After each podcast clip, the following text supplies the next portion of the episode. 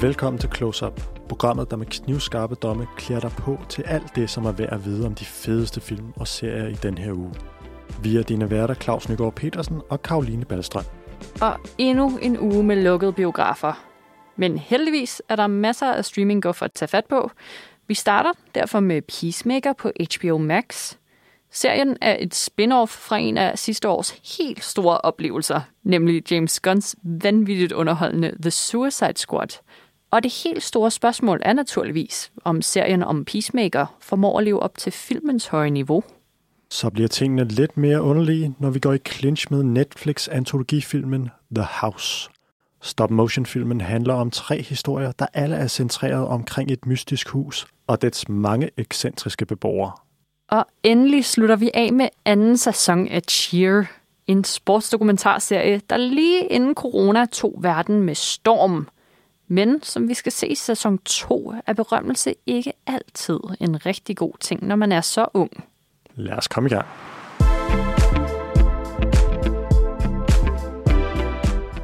Nå, Karoline, vores første titel, det er nok en af årets allermest voldeligste serier, og vi er næsten lige startet på januar. Det er nemlig James Gunn's The Peacemaker på HBO Max. Og hvis man synes, James Gunn lyder bekendt, så er det nemlig ham, der har stået bag de to Guardians of the Galaxy-film. Mine yndlings MCU-film. Åh, oh, det gør mit hjerte så glad at høre dig sige det. og så en af årets, sidste års helt store oplevelser, The Suicide Squad. Ikke at forveksle med Suicide Squad, som jo er den her erklæring af en superheltefilm. Men toeren til erklæringen The Suicide Squad. Jeg ved ikke, hvorfor man ikke har gjort mere ud af det navn, men måske for bare slette, at den anden nogensinde skete.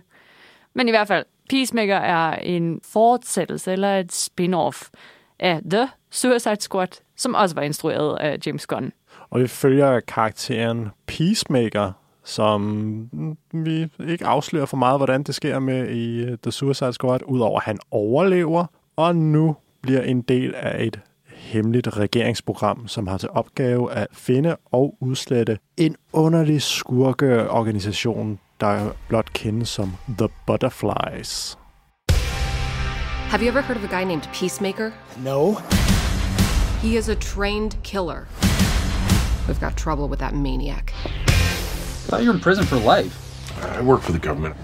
Post office? You think they'd let me out of prison to deliver mail? I don't know. It's the first government job I could think of. I kill people for them, okay? This task force doesn't officially exist, which leaves us on our own. We call our targets butterflies. They are a serious threat to the safety of American citizens. Karoline, nu skulle man jo tro, at det måske bare er dæknavn, The Butterflies. Men det er det ikke helt. Hvis man kender James Gunn og hans øh, start på karrieren, så var det hos et selskab, der hed Troma, som specialiserede sig i meget langt ude øh, lavbudget crazy horror B-film, hvor mm, ting som øh, mennesker og fusioner af dyr ikke var helt unormalt. Og det er lidt det, vi er henne i her, med at der er nogle rumvæsener, som er kommet til vores verden, og har inficeret mennesker i markante positioner rundt omkring i USA. Og måden, de får næring på, er ved at drikke, som var de sommerfugle, sådan en slags honning ting det giver nogle herlige, forvirrede billeder og nogle meget what the fuck øjeblikke. Okay. The Peacemaker er selvfølgelig meget i stil med The Suicide Squad, som kom ud i efteråret 2021. Og med den her The Butterflies, så øh, kan vi vist godt sige, at det kører videre i samme stil, hvor i The Suicide Squad var en af kæmpe skurkene jo en stor søstjerne. Så hvis man ikke brød sig om The Suicide Squad, så er det nok sikkert at sige, at man kan springe The Peacemaker over. Men hvis man er til det her overdrevne superhelte, nærmest sådan en dekonstruktion af dem, ikke? fordi vi har længe kørt i Marvel-sporet, hvor det, det har været forholdsvis klart, hvem der er de gode og de onde, og måden vores superhelte også bliver fremstillet på. Der er det først med nyere Marvel-produktioner, at der overhovedet er slået en lille fli i, hvorvidt de nu også altid har gjort det rigtige, og de mm, dødsfald, som trækkes i sporet på deres øh, vej frem i verden. Men over i den anden grøft i DC-universet, og særligt med The Suicide Squad-karaktererne, så er det jo bestemt mere nuanceret, hvorvidt dem, vi rent faktisk holder med, er gode eller ej. Og det er vist også øh, noget, der følger med John Cenas portræt her. Jamen, det er præcis det. Vi er jo i forlængelse af The Suicide Squad, hvor præmissen jo er, at det er de her skurke, som for at få nedsat deres fængselsdom, skal tage på selvmordsmissioner. Og Peacemaker er en person, som selv mener, at han er en held. Han vil bare skabe fred i verden for enhver pris, lige meget hvor mange mænd, kvinder og børn han skal slå ihjel. I hans optik, der er han en held. I alle andres, der er han en morderisk psykopat. Men det, der som er det herlige her i Peacemaker, det er, at han også bliver konfronteret med, hvad han har gjort i The Suicide Squad, hvor han gør nogle ting, som får ham til at stille spørgsmålstegn ved, hvordan hans opfattelse af rigtigt og forkert måske ikke er helt så firkantet, som man ellers har gået og troet. Hm.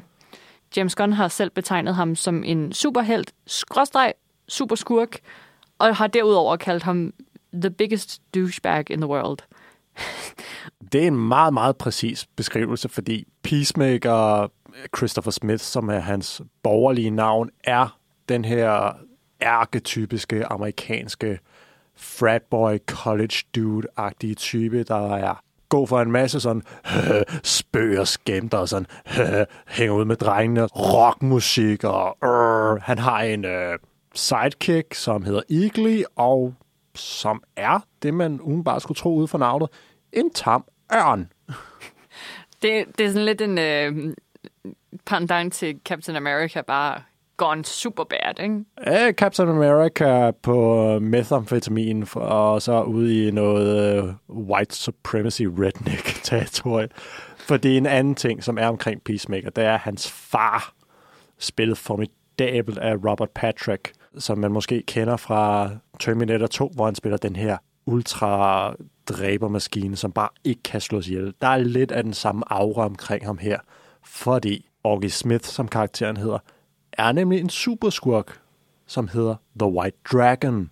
Og det er ham, der har opfostret den her mentalitet i Peacemaker med, at det er okay at sørge for fred, så længe du sørger for, at det er hvid fred. Alle andre, de skal bare dø, og så er det lige meget, hvad du er nødt til at fjerne. Og det er lidt et oprør, som Peacemaker kommer igennem i løbet af serien med det den her mentalitet, som hans far har indstillet i ham. Hvordan kommer vi væk fra det her? Der er også nogle barndomstraumer, som vi skal komme nærmere ind på, men som helt klart påvirker Peacemaker også til den douchebag, han er blevet for at slippe for at blive konfronteret sig selv med hans skærninger. Og det hele serien udfolder sig som en dekonstruktion af, hvad er det, der har gjort Peacemaker til den person, han er nu, og er det noget, han har lyst til at fortsætte i, eller vil han prøve at være et bedre mand? Og det er jo også ret skønt at få uddybet det her, for første gang vi møder Peacemaker i de nye øh, DC-film, er jo, når han skal møde Bloodsport, spiller Idris Elba i The Suicide Squad, hvor, hvor introduktionen blandt de to nærmest går på, hvem der har den mest tragiske barndom, og hvem der ja, er blevet forladt flest gange af deres mor og tævet mest af deres far, og de har sådan en intern konkurrence om, hvem der har den mørkeste fortid. Så at hele The Peacemaker ligesom tager udgangspunkt i det her første møde, det er jo ret fedt, at det ligesom er det, vi graver videre i. Det er et nice callback, at det første, vi ved om ham, er, hvad der bærer det frem af os. Mm. Det gør en god karakter. Det gør en god karakter, og det, der er med til at runde en god karakter, det er folkene, der er omkring ham, fordi en superhelt kan jo ikke klare sig alene, også selvom han er tidligere superskurk.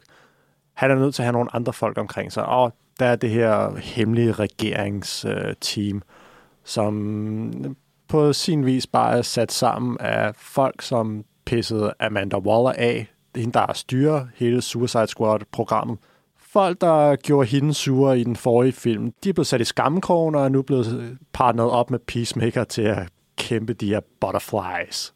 Der er blandt andet Leota Adebayo, der bliver spillet af Daniel Brooks, som fans af Orange is the New Black helt klart vil genkende, og gjorde det fantastisk i den serie, og er også en virkelig god karakter her. Og det er hende, der primært først får en sådan relation til Peacemaker, fordi hun ikke har den her ballast med, at hun har kendt ham for tidligere. Han er en nyt bekendtskab, så hun går til ham med åbenhed, og det er noget af det, Peacemaker også responderer på. Og sådan, og det er sgu da meget rart, at folk ikke altid tænker, hey, din morderiske psykopat, hvad laver du nu? Ikke, at det ikke er fortjent. Ikke, at det ikke er fortjent. Han er en morderisk psykopat, men han forsøger at blive bedre, Karoline. Okay.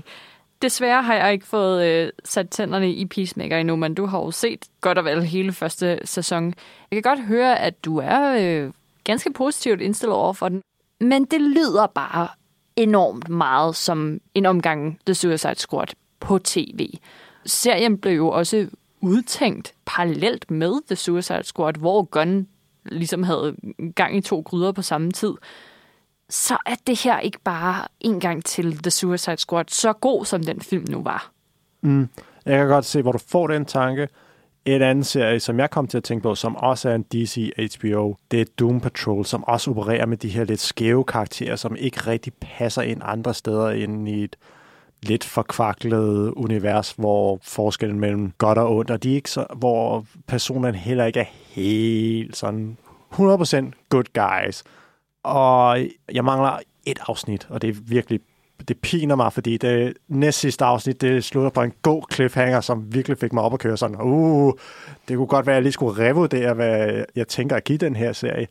Men det er også meget en første sæson, hvor vi skal introduceres til alle karaktererne, hvor det er som om, at vi lige skal have fundet ud af, hvad det er, vi vil med Peacemaker, hvor det er, han skal hen. Det virker helt klart som et første kapitel i en meget større fortælling. Vi er meget forankret i samfundet omkring menneskerne, og hvordan de forskellige samfundsmekanismer påvirker de enkelte karakterer til, hvorfor det er, de træffer de valg, de gør.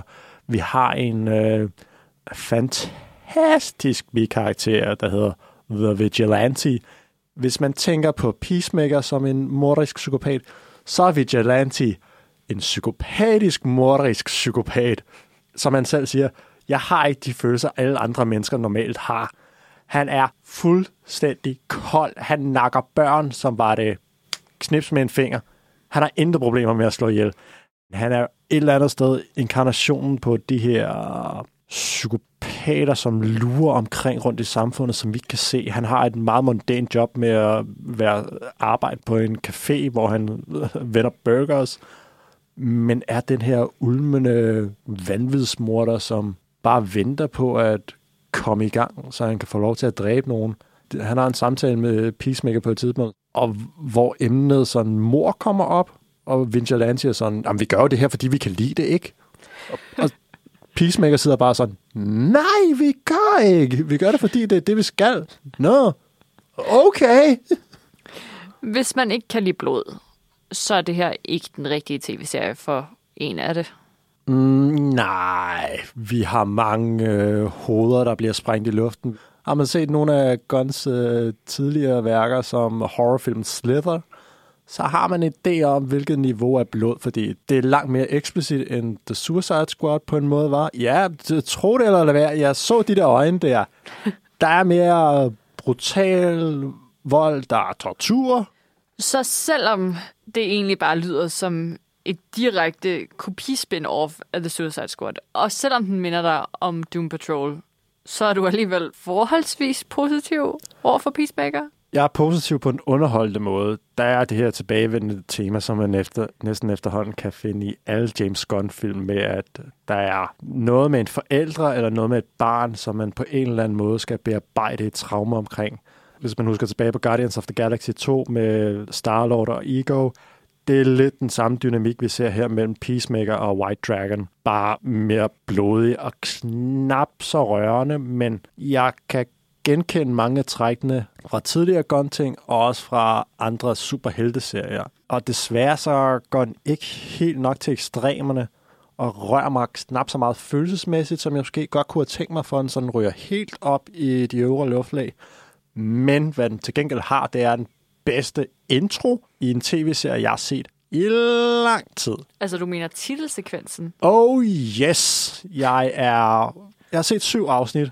Efter jeg så introsekvensen en gang, så var jeg sådan, ja, hver gang. For det første, så er der en herlig sådan hair metal, pop, øh, 80'er rock metal, der hedder Do You Wanna Taste It af Wigwam, som kører samtidig med, at samtlige skuespillere laver en underskøn koreografidans.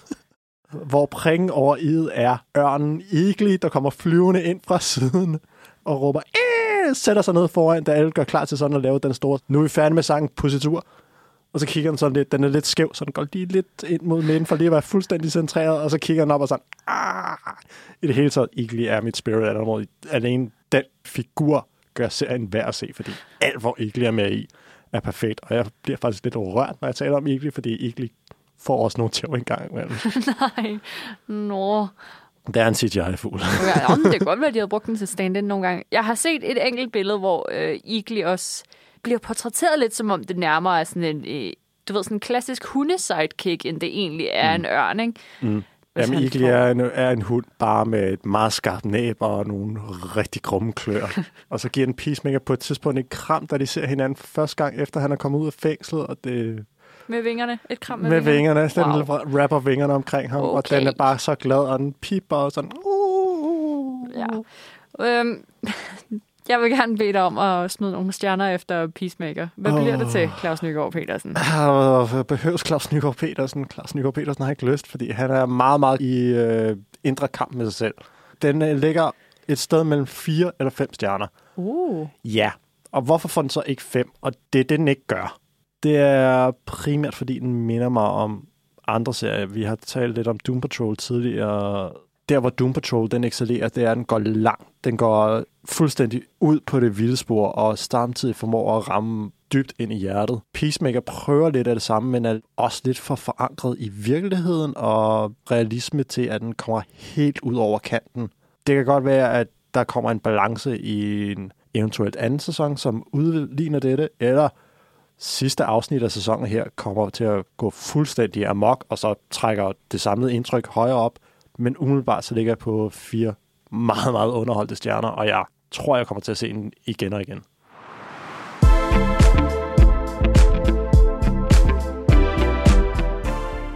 Claus, jeg hader jo horrorfilm. Det er en pæn måde at sige det på. Ja.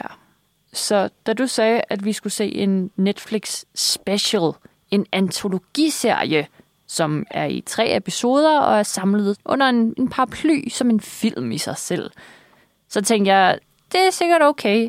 Det er stop motion, siger du. Det bliver ikke et problem. Vi ser den sgu om aftenen. Det er helt i orden med mig. Så når vi har set 10 minutter, Og så, så synes jeg, du skylder mig en undskyldning. jeg spurgte dig, hvis det her det var en rigtig film, vil du så være skræmt fra livet? Så tror jeg, jeg sagde noget med, at jeg vil være gået nu. For øh, Netflix's nye antologiserie, kaldet The House, er nemlig ikke en stop-motion-film for børn. Det er en horror-serie for voksne i tre korte episoder på godt og vel 30 minutter hver, der følger tre forskellige virkeligheder, har Netflix kaldt det, som øh, alle sammen tager sted i den samme location, nemlig i et meget, meget stort, meget flot hus. Og de tre virkeligheder her har ja, ikke rigtig så meget andet til fælles andet, end at det her hus langsomt overtager dem fuldstændig og på forskellig kreativ vis øh, ender med at, at smadre det liv, de har. Det er en meget mærkelig, super, super fed, kæmpe trippel størrelse, det her. Jeg synes, vi skal høre et øh, lille trailerklip fra The House på Netflix, og så lige tale lidt om bagefter, hvad i alverden er det, vi lige har set. Every day, I can see the real potential of this house. I'm here to discuss the terms of the agreement. You have to nourish the soul of the house. Wonderfully elegant, isn't it? The family must take up residence in the house. Can we ask you some specific questions? I've invested my whole life in this house. What happened? Don't be afraid. This isn't the plan! I hate this house. Oh, yeah. Er du tilstrækkeligt skræmt efter at have hørt den igen? Retraumatiseret? Ja, det, vil- det er det korte svar. Ja, det er jeg. Det helt, helt særlige ved The House, som er delt op i de her tre små historier, er, at øh, det ikke er stop motion, som vi måske kender det. Mange af os tænker nok på stop motion som valgt og trofast fra det her Artman-selskab, der laver stop motion i modellervoks, og charmerende nok, så kan man ofte se små fingeraftryk på karakterernes ansigter eller sådan noget, fordi det er virkelig en hands-on kunst. Det her er noget helt, helt andet. De to sidste afsnit af serien har det samme udtryk, mens The House ligger ud med en meget, meget speciel stop-motion-teknik i den første episode, som helt klart er, hvad jeg kommer til at tage med mig fra den her minifilm, er det jo. Fordi jeg har sgu ikke set stop-motion i uld før. Nej, det er typisk noget, man ser i kortfilm, hvor der er tid til at nørkle med de her ultraminutiøse detaljer med at få hver enkelt øh, lille stof til at sidde perfekt, så det ser godt ud i en større sammenhæng. Det giver jo i og for sig mening i den her kontekst, at man så også bruger filtret uld på den her måde, fordi det er jo, som du har nævnt, sådan små halve times segmenter. På den måde så er det en lille kortfilm forankret i et større hele. Men ja, det har en helt usædvanlig tekstur. Jeg havde lyst til at røre ved skærmen hele tiden, bare for at mærke det her. Jeg tror, det var heldigt, at det var i netop den episode, at der blev brugt den her teknik, fordi det gjorde det langt mindre uhyggeligt, end det ellers er. Fordi det var en usædvanlig øh, grum fortælling, vi går i møde her. Den første historie, den handler om en familie, der bor ude i midten af ingenting og er ganske fattige, og der er ikke noget hjælp at hente hos familien, der mere eller mindre har slået hånden af dem, indtil faren i en fordrukken nat har drukket sig godt og grundigt fuld, går ud i skoven, lige pludselig støder på en mystisk arkitekt, som tilbyder, at de kan flytte ind i hans nye hus. De skal bare give afkald på deres tidligere hus og alle deres ejendele, og så bare flytte ind der. Så det er helt i orden. Der er fandme aldrig noget, der er sket godt ved at møde en øh, mand midt om natten ude i en skov, der giver dig et tilbud, du ikke kan afslå. Nej. Hele den første historie her er et familiedrama. Og lidt som man tænker måske Chihiro Heksen, med nogle børn i rollen, som udmærket godt ved, at forældrene er i gang med at lave en fejl. Øh, for vores hovedperson, som er en lille pige på 9 år, og hendes meget lille, lille søster, er godt klar over, at det med at flytte ind i det kæmpe store hus op på toppen af bakken og skue ud over hele verden, det er for godt til at være sandt.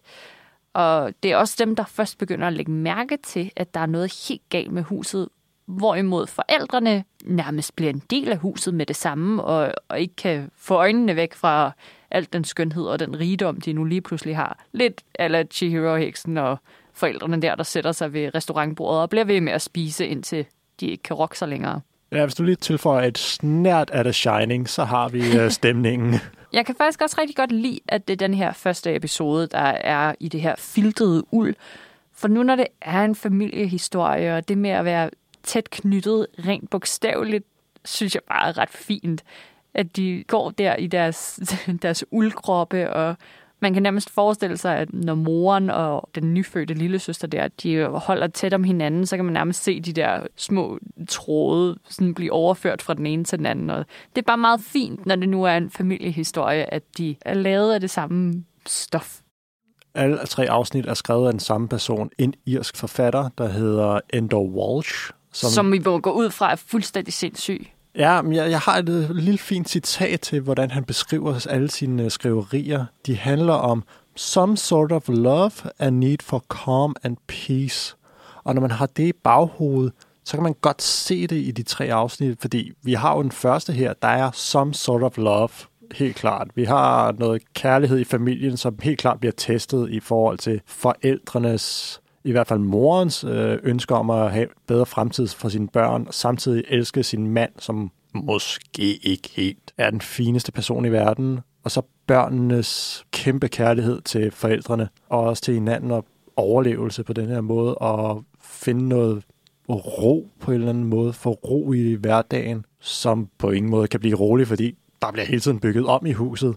Der er det her mørke komedie over det, som Netflix også beskriver den, en dark comedy, er meget mørk, øh, tenderende til ubehagelig. Altså, jeg ved ikke, hvor mange gange jeg synes, jeg grint undervejs. Du sad og klukkede lidt, fordi du synes noget var veludført eller ekstremt grotesk og ondt. Men jeg, Jeg er også en mørk sjæl. ja, jeg sad bare og blev, blev mere og mere ked af, at, at det ligesom var det sidste, jeg skulle gøre, inden jeg skulle sove. Det leder os videre til nummer to i serien. Den næste fortælling, hvor huset endnu en gang optræder og har fået et nutidigt makeover. For mens øh, første episode foregik i gamle dage, så er vi nu øh, helt up to date med smartphones og en øh, sådan semi-grisk DIY-type, der prøver på at sætte det her hus i stand, så han kan tjene en god skilling på det.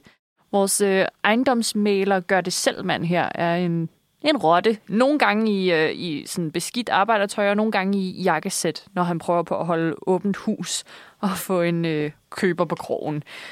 Det er en meget mere stresset fortælling. Altså, der er netop det her med, med smartphonen, der ringer i tid og utid, og han har sådan et lille headset i, i øret hele tiden, så han altid er til at få fat på. Det, det er en helt anden stemning, der er her, hvor at den første historie var, var ude på landet, og nu er huset lige pludselig kommet midt ind i byen, og er i gang med at prøve at skifte hænder. Det her er nok den mest uhyggelige af dem alle tre. Der blankede jeg simpelthen fuldstændig. Hvad var det, der gjorde den så uhyggelig? Så meget som jeg elskede den der uldtekstur, så var det her lidt mere håndgribeligt. Øh, med ulden blev jeg nogle gange lidt distraheret af, at der også var andre elementer indover. For eksempel med familien, altså menneskefamilien i etterens øjenbryn. De var rigtige menneskehår, eller sådan, det, det lignede nærmest, at lige den del af dem, det var sgu ikke uld. Der var et eller andet rigtig menneskeaffald ind over. Hvorimod rotten her er lidt mere bare sådan en klassisk, meget, meget flot dukke med sådan striget hår og blanke øjne og sådan noget. Det er lidt mere til at forholde sig til for mig. Og det gjorde måske også, at jeg levede mig mere ind i historien, fordi jeg ikke var så benovet over den teknik, der bliver brugt. Det her er sådan et rigtig renoveringsmareridt, og det tror jeg også bare, at alle kan relatere rimelig godt til. Den der frygt for at have købt noget, som ikke er i orden, og nu er du fucked. Det er bare mit værste OCD-mareridt. Du var sådan rimelig godt tilpas med den her, men jeg, altså, du må da give mig ret i, at det er den værste af de tre. Ej, jeg havde det faktisk hårdest med den første. Gud. Ja, Nå. men jeg kan godt se, hvor du får det her psykologiske mareridt, som vores hovedperson går igennem i den her anden fortælling, fordi hans hjem bliver jo invaderet af kakalakker, som bare ikke er til at slippe af med igen. Og det går jo ikke, når man står og skal have et åbent hus om godt og vel en time, og kakelakkerne har spist alle ens kanapéer, og hvad gør vi nu? Altså, når vi kigger på sådan forskellige horror-genrer, som de her fortællinger også passer ind i, så er der noget lidt home invasion over toren. Altså det med, at du er i, hvad du tror er en sikker ramme, dit hus. Det er ligesom der, du burde have helle, ikke? Men der kommer noget og invaderer det, og det kryber i væggene, og det der med det udefrakommende kommer ind og ødelægger det hele. Mm. Der er også noget formgivning i det her andet afsnit, som gør, at jeg ser tredje afsnit på en anden måde, for i løbet af anden episode går det op for en, at man skal se det hele lidt anderledes, og at hvis man har et lidt mere åbent sind, så vil man måske kunne fange nogle hints undervejs til, hvad det er, der er ved at gå galt. Og det er også noget, man allerede lærer i den første episode, men som ligesom bliver sømmet godt og grundigt i i anden omgang. Man lærer ligesom i løbet af The House, hvordan man skal se på de her kortfilm. Og det synes jeg er rigtig, rigtig spændende, at man langsomt begynder at lære sin sine fejl og får nok nøjeren på til at have et åbent sind og tænke, hvis jeg nu lige ser på de her former på en anden måde, kan jeg så regne ud, hvad tingene måske vil blive til. Det, det er meget svært at beskrive, men hvis man har set den, så giver det mening.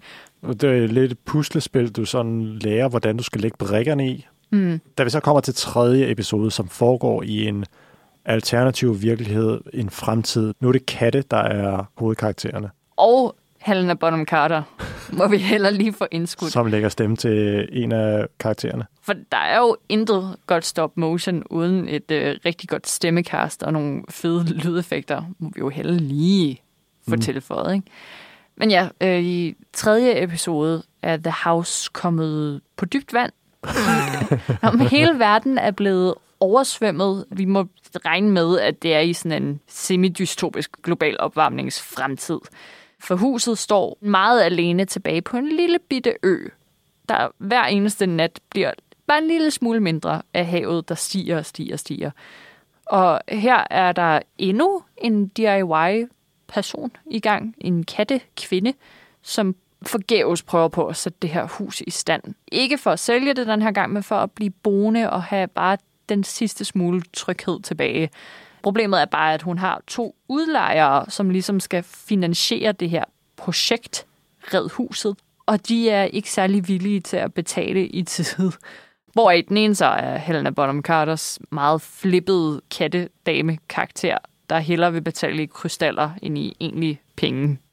Men her er stilen fra, fra anden episode videreført. Altså, vi har stadig de her små dukker, hvor de har pels og hår, og mm. det, det ser ikke så mærkeligt ud alt sammen. Nej, hvis man skulle tage en visuel reference, så tænkte jeg umiddelbart uh, Wes Andersons Fantastic Mr. Fox.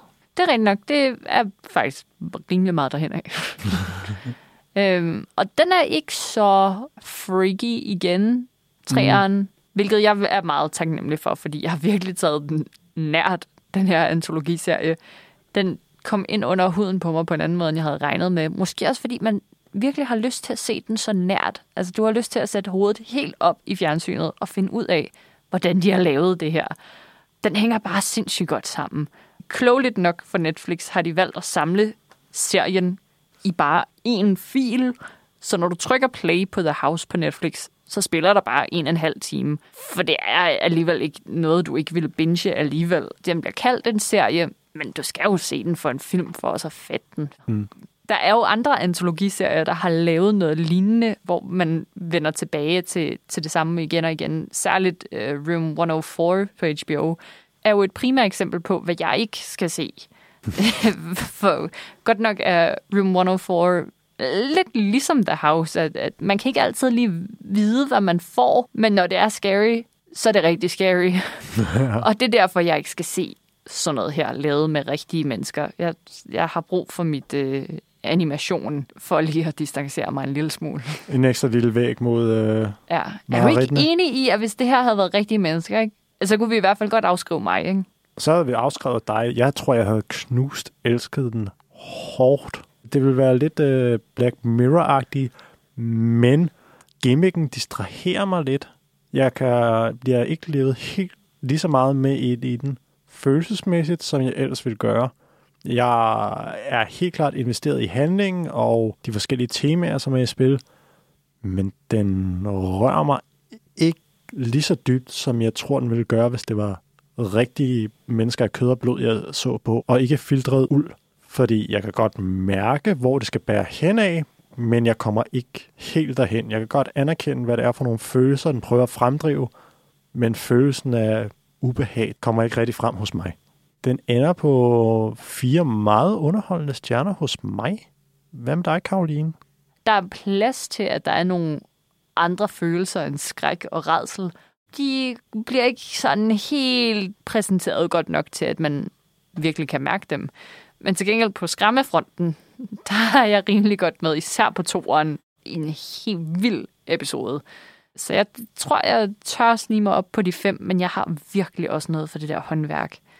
Jeg kan komme over, hvordan man sidder og filter små uldklumper og giver dem liv på den måde. Jeg kan, jeg kan slet ikke bære det, altså. Så fem stjerner til The House, for jeg er virkelig imponeret over den, og, og meget glad for, at den ikke var med mennesker.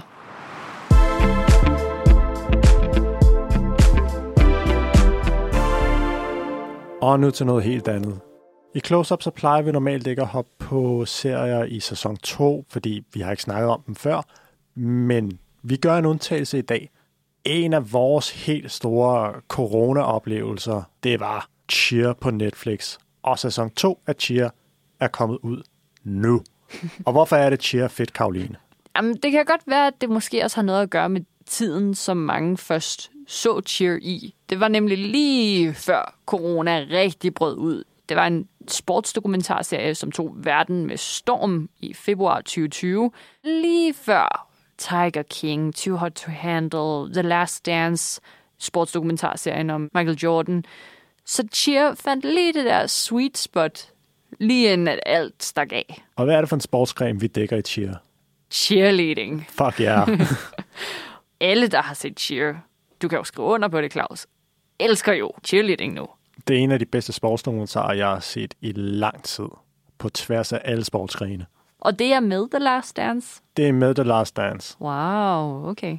Hvad der skete i første sæson af det er en dokumentarserie. Det er heller ikke reality eller noget, selvom vi har med unge mennesker at gøre, som godt ved, hvordan de skal fremstille sig selv på kamera. Men det er en sportsdokumentarserie om, i første sæson i hvert fald, det her college, Navarro College, som har en meget, meget lang, stolt tradition for at vinde det største cheerleading championship, der overhovedet er, nemlig Daytona, som hvert år falder i sådan april-marts. Og øh, det her college og, og dets elever træner så sindssygt hårdt til at deltage i Daytona-konkurrencen, for at komme hjem med det her trofæ, som alle Navarro cheerleaderne før dem har, og i spidsen for det hele er moderfiguren Monica, en sindssygt god cheerleading-træner, som også bare er en businesswoman. Forsømmer sin egen familie godt nok, men er som en mor til de her øh, collegebørn. Virkelig dedikeret, men hun har også virkelig opbygget en maskine. Hvor meget er det? Var det 15 øh, trofæer, hun er efter? 14, 14 trofæer er hun op på. Hun ved, hvordan det skal gøres, og hun har en autoritet, som gør, at cheerleaders rundt omkring i landet, de udsøger Navarro cheerleading. Det er Monica Aldamas cheerleading squad, og det er top notch. Vi øh, følger både i første og nu også i anden sæson de her unge mennesker meget, meget tæt. For at udgøre et cheerleading-hold, så skal du bruge 20, men de 20 skal alle sammen have en alternate, altså en stand-in cheerleader. Så på den måde så er der egentlig 40 unge karakterer at tage af for bare et enkelt cheerleading-hold. Og det gør også, at øh, du ved, lidt ligesom i X-Factor, det er jo ikke altid dem, der synger bedst, der rent faktisk får lov til at være med i programmet. Det er derimod dem med de bedste historier. Dem, der har mistet en mor som barn, eller ikke vidst, hvor de skulle sove i morgen, og blev nødt til at sælge deres legetøj for at få råd til skoleudstyr, eller sådan noget af den stil. Ikke? Så hvad det her dokumentarhold er gået ind og har gjort, er selvfølgelig både at dække de største stjerner på det her Navarro cheerleading hold, men også tage de mest tragiske historier fra, fra de her unge mennesker, som bare resulterer i en sindssygt underholdende dokumentar, der både viser toppen af cheerleading, og dem, der hapser dem lige hælene, og vil ønske, at de var dem, der stod derinde og fortæller om, hvordan de har gået 10 km i skole hver dag for at kunne komme til cheerleading practice, og alligevel når de lige akkurat aldrig at blive en af de der 20, men skal altid være nummer to. Skal vi lige snuppe en uh, trailer for lige at komme i en helt rigtig cheerstemning? Ja.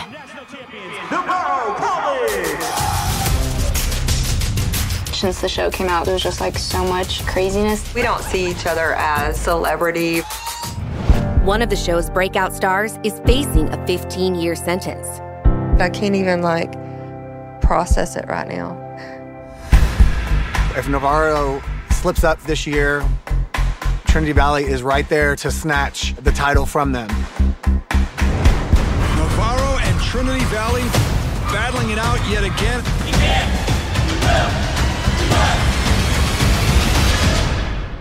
Som man kan høre her, så går det jo fortsat i sæson 2 af Cheer godt for Navarro. Det, der er sket i mellemtiden fra første sæson, er, at øh, den her Netflix-serie blev et kæmpestort hit. De har været på Ellen DeGeneres show, de har været op og kramme Oprah, de har talt med Joe Biden. Alle så den første sæson af Cheer, og det gjorde også, at selvom Navarro i cheerleading-kontekst i forvejen var kongelige, så er hele verden blevet gjort opmærksom på Navarro og de her karakterer, de unge mennesker, som udgør Navarros hold. Og som man kan høre i klippet her, påvirker det rigtig, rigtig meget, hvordan ting bliver støbet sammen nu.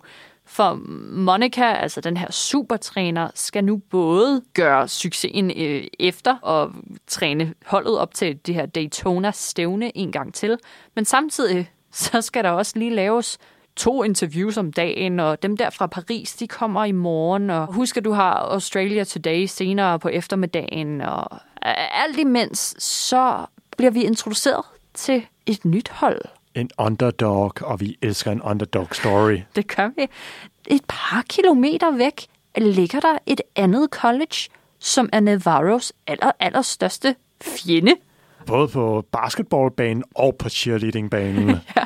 Og hvad der sker i sæson 2 af Cheer, er, at det hold, vi troede, vi holdt med i sæson 1, Navarro, det er faktisk ikke din yndlingsfolk længere.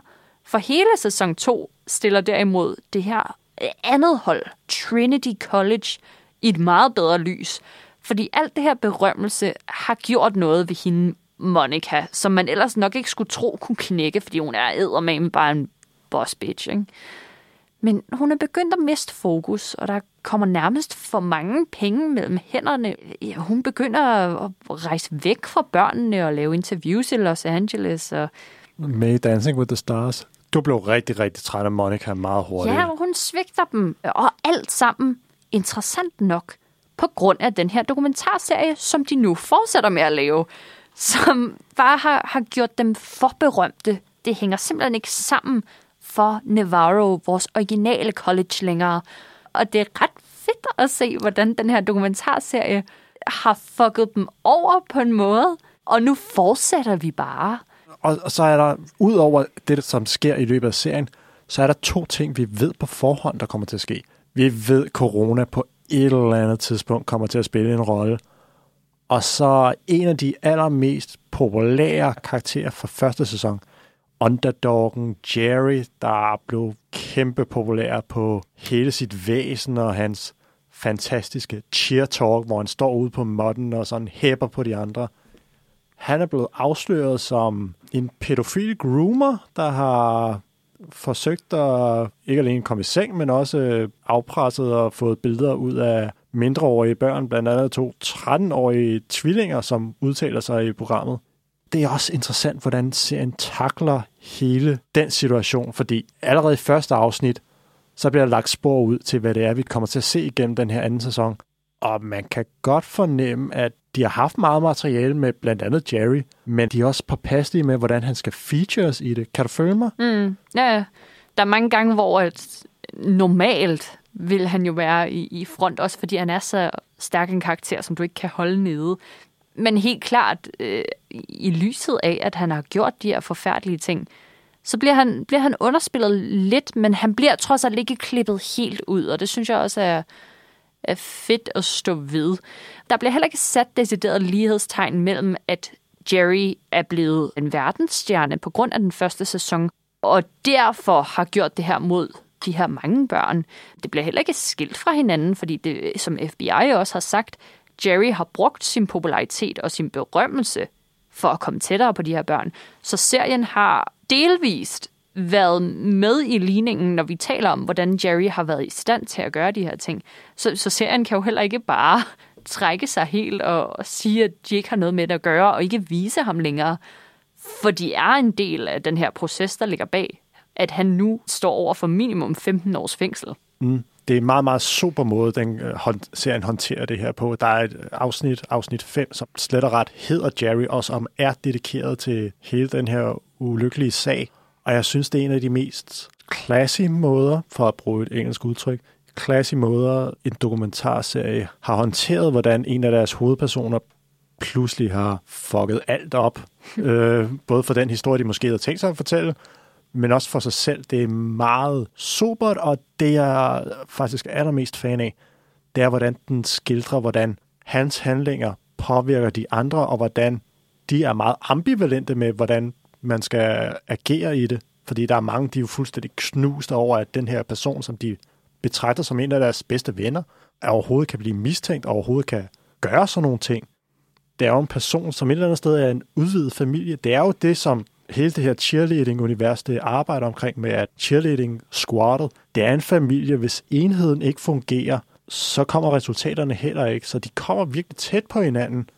Og man kan også se det med andre konflikter. Lige så snart der begynder at komme en konflikt, så kan man mærke, hvordan det forplanter sig over hele holdet med, at de performer ikke til deres bedste. Der er løft, som lige pludselig ikke sidder, hvor de skal. Når man kommer op og flyve, så begynder man at tvivle på, at man bliver grebet, når man kommer ned. Mm. Jeg synes, det er virkelig fascinerende, hvor skrøbeligt den her sport er, hvis bare der er de mindste følelsesmæssige problemer det ene og det andet sted. Mm.